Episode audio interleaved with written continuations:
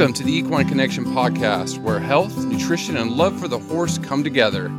This podcast is brought to you by Tribute Superior Equine Nutrition. I'm Dr. Chris Mortensen. And I'm Dr. Nicole Rambo. Happy spring, Nicole. It really is spring here. It's gorgeous. Part of me is sad that we're inside podcasting, but I love doing this, so it's not the worst thing in the world. After a long, a long, long winter, especially with COVID. But uh, yeah, it sounds like everything's going well there in Ohio.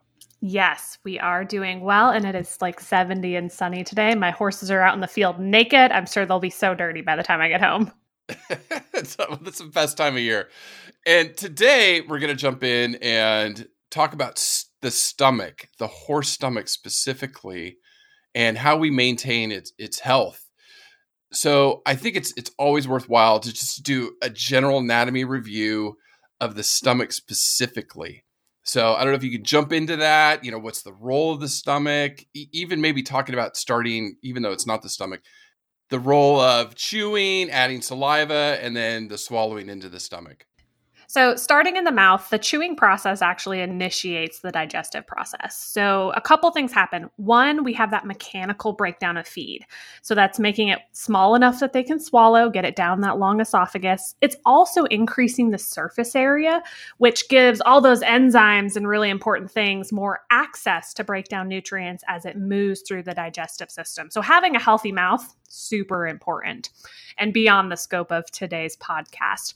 But one of the things that happens because this horse was designed to eat all the time, when they produce saliva through the process of chewing, they're also producing bicarb in that saliva. So you're going to have your feed plus your saliva work its way through the esophagus and into the stomach. And the act of there being consistent feed, this would be different forages in the wild horse, and saliva in the stomach is what buffers it because the horse is not a meal eater like you and I are. When we start thinking about food, our stomach's like, okay, I got a job to do, and it starts secreting acid. The horse, because it is a trickle feeder, secretes acid all the time. So that constant grazing and the production of saliva is part of the horse's natural buffering system of the stomach. Now, that's not to say that the acid in the stomach is bad. It does a super important job. One, it prevents pathogens from reaching the lower GI tract. So it's the first line of defense to keep bad bugs out of the digestive system. Two, it initiates the process of protein digestion.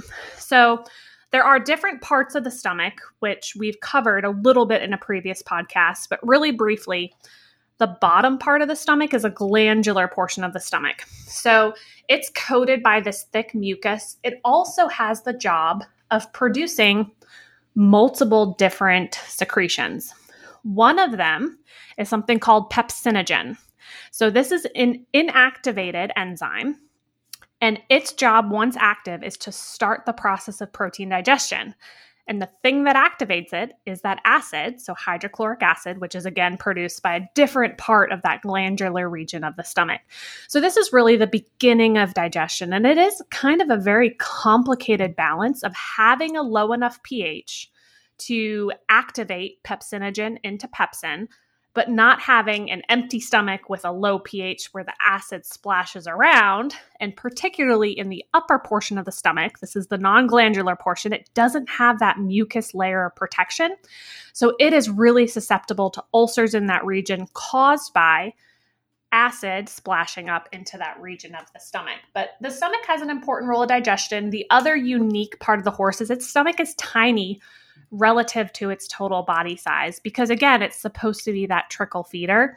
So when we put them in a stall feed them giant grain meals it's really opposite of their physiology which is based on lots of forage in small meals. And we can do things of course to replicate that as closely as possible for the modern horse it's amazing when you compare the physiology to like behavior and stuff and what they're supposed to be doing. So, you know, we're going to get to some management later in this podcast, you know, on how to best keep that stomach healthy. So, one of the things is is it's true, right? Like it, it, and I always love this factoid. Horses can't vomit. yes, things can only go down the esophagus. They right. can't come back up. so like when they eat moldy haze or something like that, it, it, it is kind of dangerous for them. So that's why Yeah, absolutely. So other animals would have that protective factor. If they eat something that they're not supposed to, that they would vomit it back up. That isn't an option for horses. And a little bit we like would depend on a horse being picky enough not to eat moldy hay or toxic weeds. And some are, but let's be realistic. There are some horses that are going to eat anything. Always. Always that one. Always that one. Always that one. And then just briefly, if you can, you can let people know. I mean, it's the feed's in the stomach for 30 minutes, right? Like it's it's Yeah, quick. yep, it's super fast. The majority of the feed exits really quickly. It takes a long time for the stomach to 100% empty. That's why we have to fast them for a long time before we have them scoped for ulcers. But 20 to 30 minutes, the bulk of that food is gone. It is moving its way into the small intestine. Right, right. Yeah, yeah. No, that's a great review. Great review, Nicole. So, you know, especially from a nutritionist standpoint, what does a healthy stomach look like? Well, I don't have the luxury that I can see the stomach. Yes. Um, so, from that perspective, I mean, the only way we can know 100% sure that a horse's stomach is healthy is if we put a scope down there and look. And, you know, there are multiple different studies that say varying percentages of horses, often high when we talk about performance horses, have ulcers. And the thing that I think is interesting from a horse owner standpoint, because like I do lots of troubleshooting, is there have been cases where you have that stressy, skinny, poor hair coat horse. You scope its stomach, stomach looks 100% clean, and you're like, that's shocking. On the other end of the spectrum, you have the fat, shiny horse living in the pasture. They can have ulcers too. So it's really challenging as a nutritionist for me to even know if we're dealing with ulcers if we haven't had a visualization of the horse's stomach.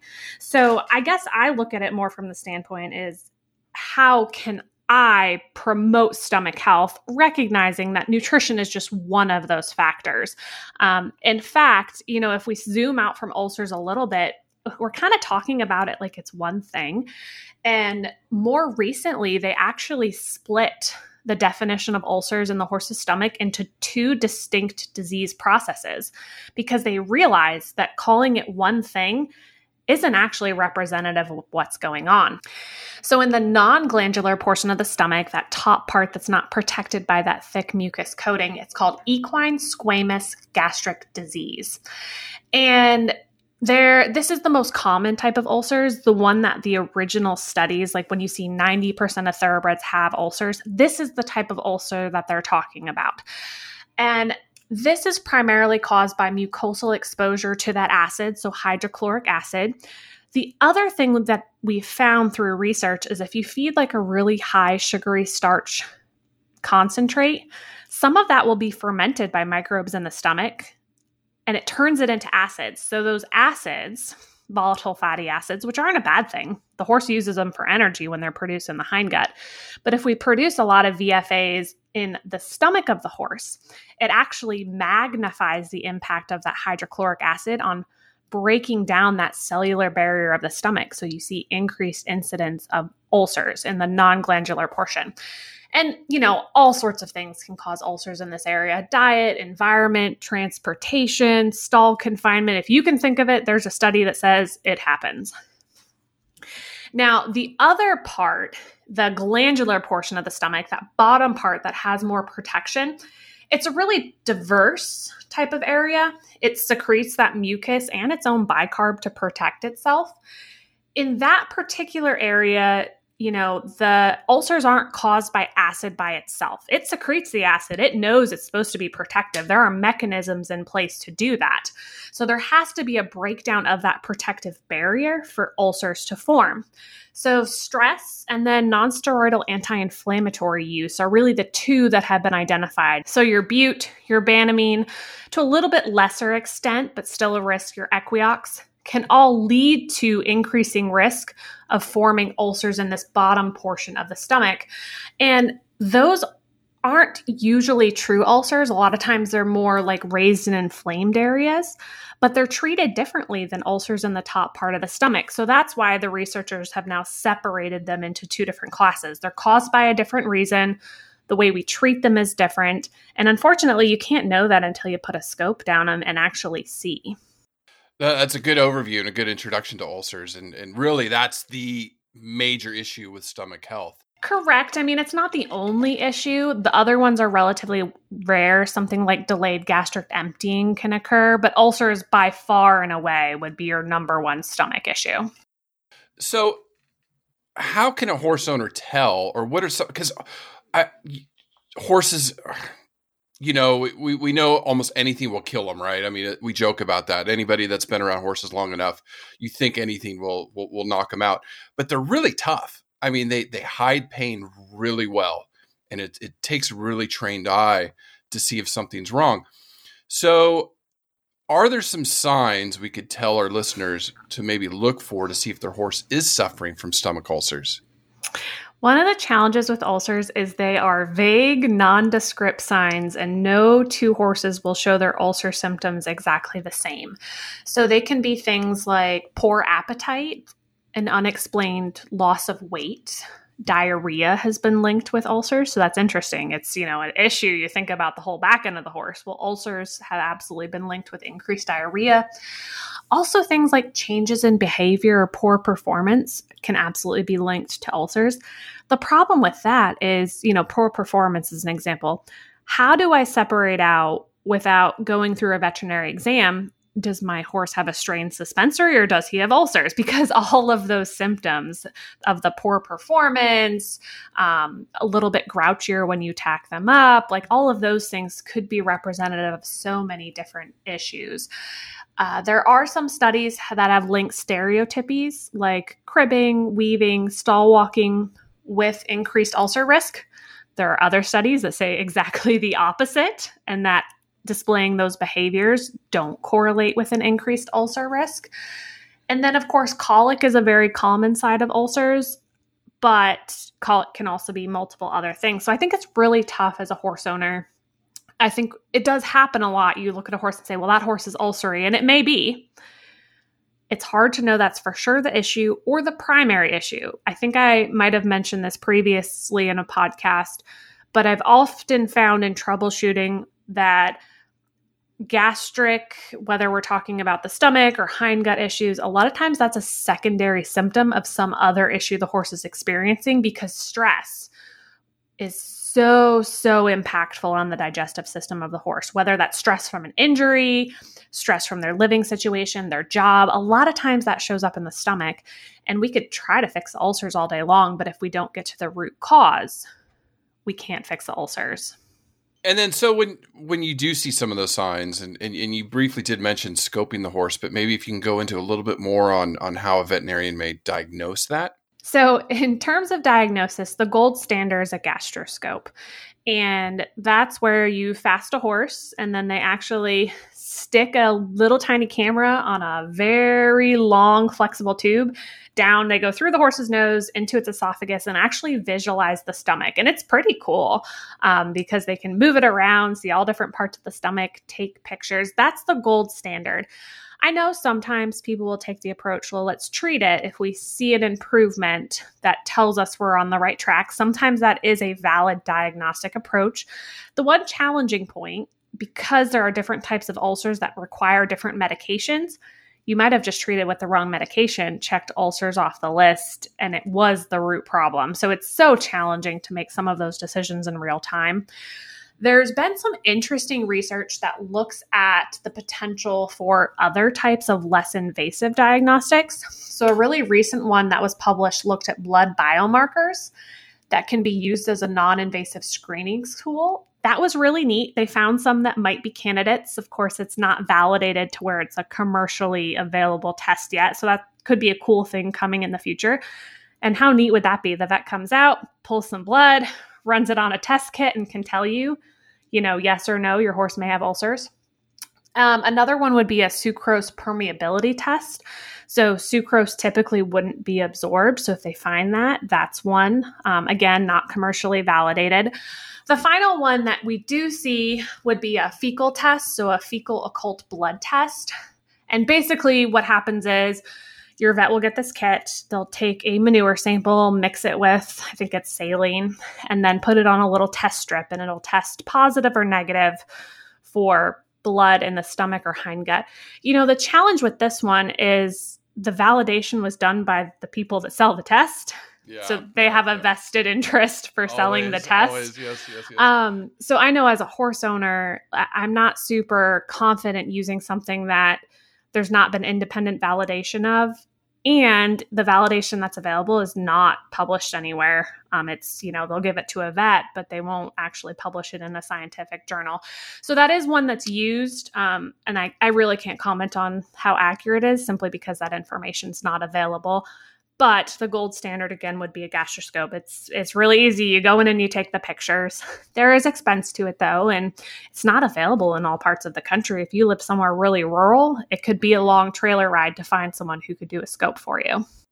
No, yeah, it it, it I, would love to get that. I, it's like, oh, that the scientist in me is like, oh, I want to do a study now on that, that little test strips because you know I used to use a lot of those with uh, you know different different things with horses, obviously. Now, if you have ulcers or, or you have a horse with ulcers, what is some management tips, nutritional advice you could give horse owners that, you know, since, since there is such a high incidence of it, that they could take away from this? Great question. And we do tons of consults for people who have confirmed ulcers or suspect their horse has ulcers. And there are some dietary risks that we know will increase your risk of ulcers. So, things like limited access to forage, really high sugar starch concentrates, think like sweet feeds and things really coated in molasses, those are going to increase your risk.